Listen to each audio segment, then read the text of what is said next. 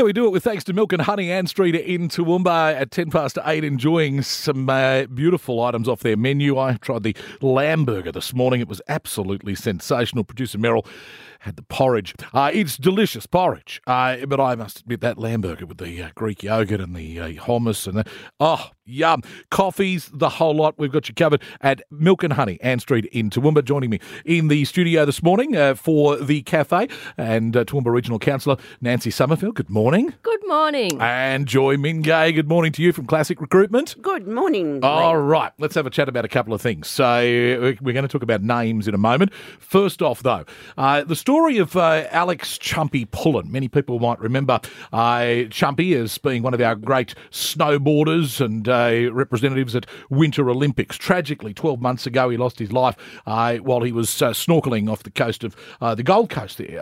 And his wife made the decision uh, to extract sperm from Chumpy's body and uh, is now going to have a child. Uh, ah, when I hear these stories, I don't know. I'm a little bit torn because I.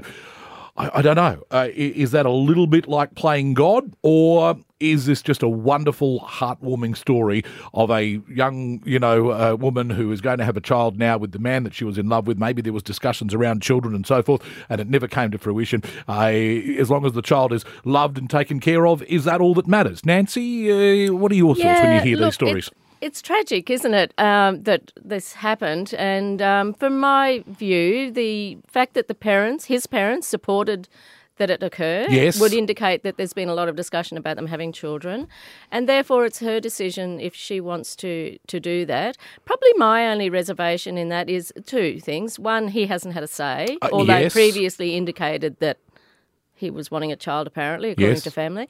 And uh, the other thing is the cost. So, uh, so long as the taxpayer isn't forking the bill for that cost, I think I'm Privately done, which I believe it is. Yeah, and Yep. therefore I think it's What quite about a the personal child, matter, though? I mean, you mentioned about, you know, uh, Chumpy himself not having a say. Uh, you know, my first, you sort of, all these things, So I get a thousand things go through my head. Uh, one of them just popped up and it was, you know, is it being a little bit selfish on the, on, you know, she obviously really wants to have a child. Uh, what about the child itself, too? Also, obviously, doesn't have a say, but I guess none of us do uh, when there's a pregnancy. So, None of us want to be unborn. Um, so, so I think of I think the child's quite happy to be here on this beautiful planet that we live on. Um, yeah, so I don't think there's an issue. I don't feel there's an issue Yep. with with that, and and she may potentially find another partner, have more children, and he'll become part of a, another you know another family. Yep. So, uh, or he may be raised as a sole child. I think either way, his mother obviously desperately wants he or she. Hmm. We're saying he. I'm not sure why. It's not. A, we don't know what sex it is. I no, not think. yet. No. So she could be a very lucky uh, child growing up in a single uh, unit family Hmm. and um, and live to have a wonderful life and um, be blessed. be a contributor and, of course, another ratepayer. Uh, Fantastic. Uh, Joy? Yeah, I'm, I'm a bit the same. I'm very torn. Um, and, you know, as Nancy said, in this case, the parents, you know, were obviously supportive. But Mm-hmm. often when you hear these stories and they go, oh, we talked about it. And I think, yeah, says who? You know, I I worry a little bit that it might not have been his mm. choice. Yeah, and know, that again is one of the million things that come into my head. Yeah, you know, that- is yeah, that just- did they did they really have that mm, conversation, yeah. or you know, if they'd had it, maybe well, they maybe mm. already have had children, And that- that uh, or was he me. sort of going, you know what, I really don't want to, so you know, how do we know? Well, mm. Mark, the geneticist, said mm. Oh yes, perhaps Yes. if you look at it, Yep. she was making a very conscious decision that obviously he had very good genetics because Oh, of his sporting prowess Yeah, and everything. Olympic champion. So that's what attracted her was all of that. So she Yep. wanted to continue continue, Continue the, the genetics. Yep. Because he's such a romantic, my husband. That Yep. was his suggestion. so he thought you would appreciate that. I Lee. do appreciate so there you go. that. How does it play out down the track though? Because you know she's a she's a beautiful young lady Hmm. and she's in the prime of her life. So you're not thinking that she's just you know turning away to become a widow for the rest of her life. So she now goes into a into another Hmm. relationship, and now there's this whole scenario. Then she has to deal with the child down the track. Is well, you know, the, I mean, the question's going to be, where, is is that my dad? No, that's not my dad. Well, where is my dad? Yeah. And then how did it? How did I actually get here? Then, if my dad died, hang on, doing the math here, uh, he was gone long before. The, that's a. uh, It's a tough conversation that she's going to have to have. Is that part of the issue too? Yeah, well, it is. I think to me, I think you said it at the beginning of you know playing God. I just I'm probably a bit old fashioned. It just there's a few issues there that sort of worry me. That, as you say, there, there's every chance that she will meet someone, and we all hmm. hope she will. Yeah, and and have that family that she wanted. And I the other thing, Nancy, that would worry me is a decision made in this time when she's grieving and. You know, to make a mm. decision of that, mm. you know, having a mm. child is a huge thing Yes. in any relationship. So to make a decision of this magnitude with all those um, issues that That's you right. said, Lee, to make that issue now when it's not even 12 months since he died, uh, you just, you would wonder, because you read about IVF, they have to talk to psychologists and be sure. And So you'd have to think that process has gone through as well. There's been plenty You of would discussions. This isn't just I- something that they've Yeah. just gone, well, here you go, there you go, there it is, Yeah. and you can now do that. Uh, you're going to have to go through quite a process, I would imagine, to get to that and, point. And yeah? that worries me a little Um, bit that when she's probably not in a great headspace to make a decision like that, Yeah. you Hmm. know, that it's just all those things. But I mean, wish them well. And, Uh, exactly, and as I said before, if the child is loved and looked after and uh, and so forth, then hey, happy days, because there are a lot that aren't even in you know to a live parent family. Let's be honest. So, I you know, uh, it could be a very different scenario. Uh, all right, uh, what's in a name? Now, this is interesting. Uh, I've never had to worry about it. Joy, you wouldn't have to No, worry about it. very simple. Uh, Nancy, uh, but probably not something except your last name. Now, I might have to put my hand up here uh, because uh, the way your name is spelled, it could be Sommerfeld. Uh, have I been saying it right, pronouncing it basically Summerfeld? It is Summerfield, and often Oh, I say to there you go. people, um, if you can't Got remember my name, just think Winter Paddock. There you go. Summerfield, but it All right. So even though it's the O, it still pronounces summer. So yeah. Yeah. and look, as Faulkner with the last name, it's not normally pronounced wrong. But I tell you what, I've got a thousand trophies from junior sport, and there wouldn't be one with the same spelling on it. Yeah. F O R K F A W K N A at the end instead of any. I've got a thousand different spellings. I never really worried too much about it. Uh, but how important is it that we do get people's names right? This uh, has appeared online. It's a university student. Her name, I think it's uh, pronounced uh, Athena but it's spelled A W, uh, and then the rest of the letters. And and look, there are some incredible uh, spellings, and uh, you know that you've just you've got no chance of uh, of getting right by looking at it as it is. But is it still uh, the university professor has told her to get over uh, asking them to try to pronounce it right? They're saying, look, I'm just going to call you by a nickname because I just can't be bothered to learn the correct pronunciation of your name. How important is it that we do embrace these even unusual names and make sure that we're calling people by their correct name, Nancy? Look, I think it is important to try and call people by their right name. And so um, when I MC a citizenship ceremony, we have so many um, beautiful people coming to make Australia home that have names that, to my uh, language and understanding, is extremely difficult to, to pronounce. And so when I'm MCing, I always say, at the beginning, look, I will do my best to pronounce your name correctly, but I do apologise in advance because I know I will be making some errors. And I find that the, the majority of people, when I say their name, I always do the eye contact thing with them to see how well I went. Yes. A lot of them will smile and shake their head. Some of them will nod and shake and smile. But there will be the odd person who is offended. Yes. Um, even though you've apologised in advance and you have tried your best. I mean, some of those people have six and eight names, and Yep. all- and the majority of those six and eight names are really unpronounceable for people of Australian or English. Mm. That's right, because we haven't learned. And look, even uh, uh, and this is a, a tragic uh, scenario that, that we didn't embrace the culture when I was going to school. But even a lot of the Indigenous names, uh, uh, town names, and, and people's names, I, I am very concerned about. And tribal, I, I I don't like to get those wrong, and I do the very best that I can. But I do inevitably get some wrong because I just didn't learn them at a young age. And when you're trying to learn them as you get older, as we know, it's it's a it's a lot more difficult. Uh, Joy, uh, you know, similar yeah, thoughts. I think I think in this case, the one you're talking about, I think that's just bad manners on the part of the professor. Yeah. Like if it's someone you've met, like Nancy's situation for the first time. Yeah. And most people, as you say, you know, um, don't know. Maybe you've got the exact pronunciation, but they know you've tried. But if it's someone that you work with or you see every day, you know, I think that's offensive.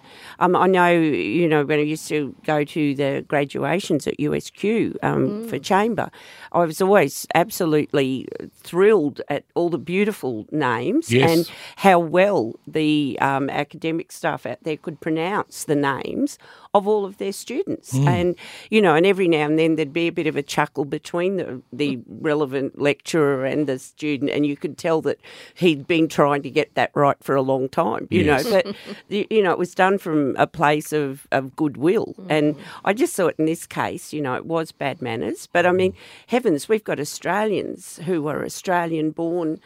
Third, fourth generation that come up with the most bizarre Oh. names for their children. You know, Absolutely. the grandchildren come home and talk about their friend, and you go, "Pardon me, Pa- Yes. sorry, sorry, what, wh- who?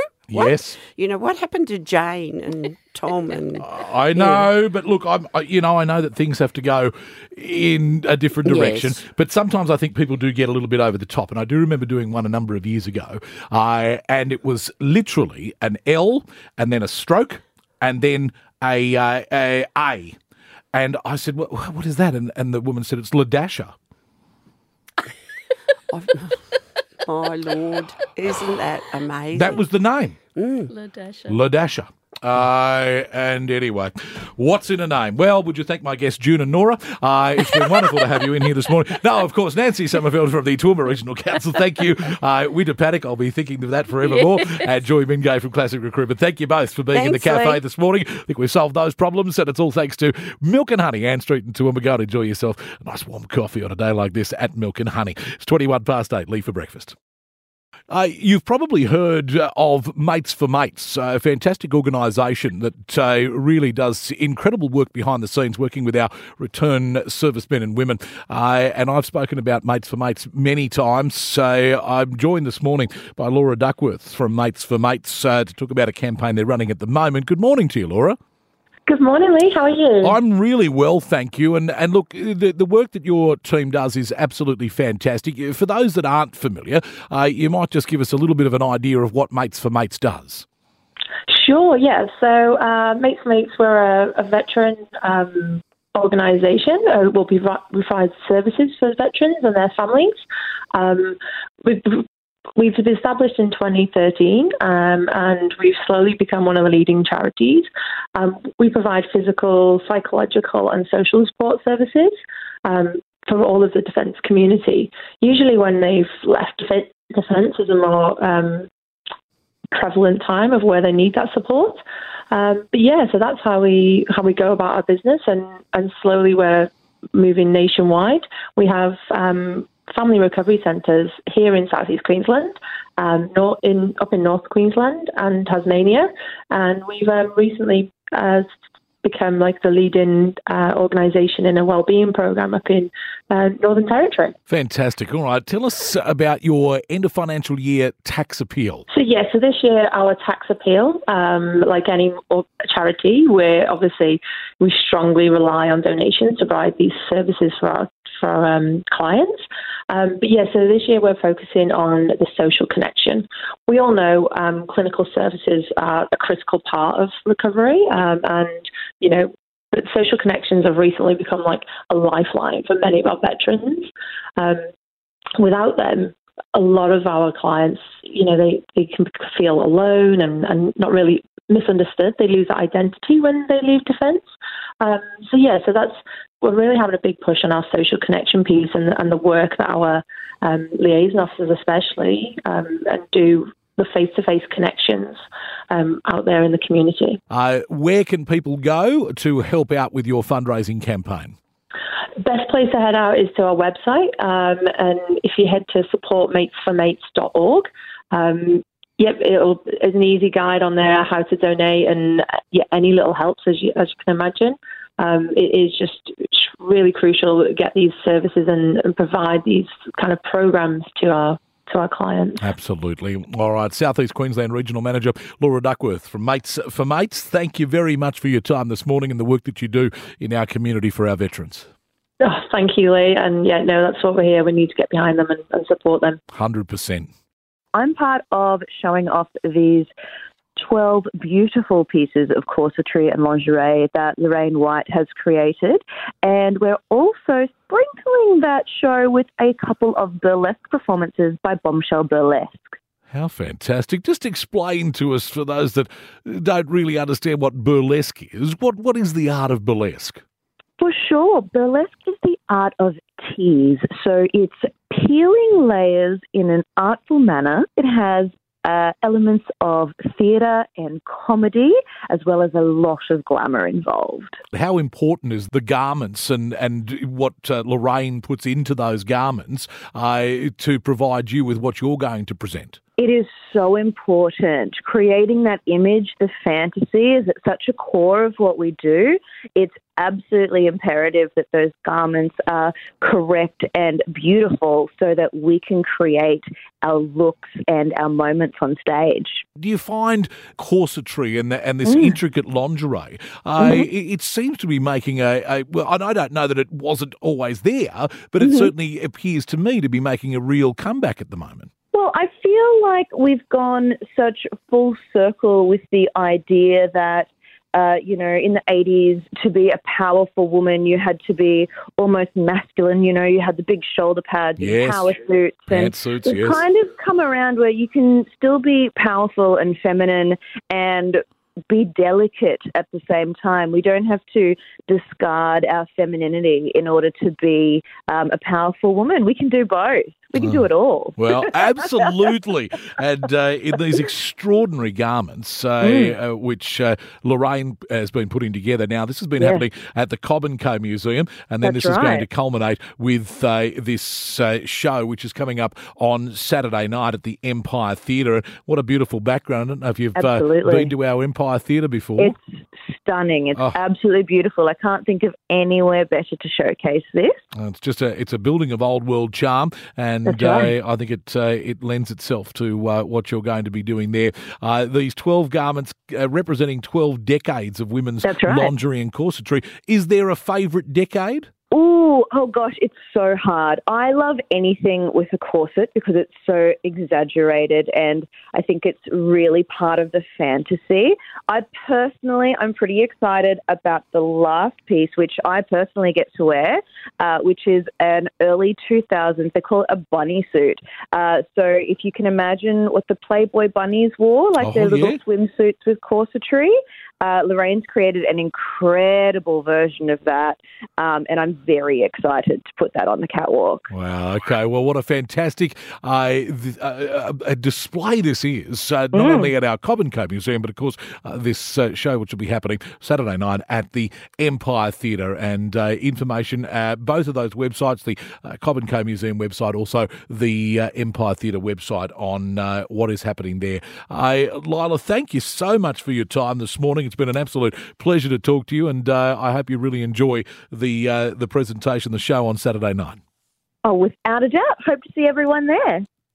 You cannot be serious! Yes, I'm serious, and it's been dubbed Bonkstock, a four day festival of the flesh in Lincolnshire in the United Kingdom. But locals failed to see the fun, complaining that their village's peace and quiet was shattered by screaming and moaning from the Swingers Festival last weekend.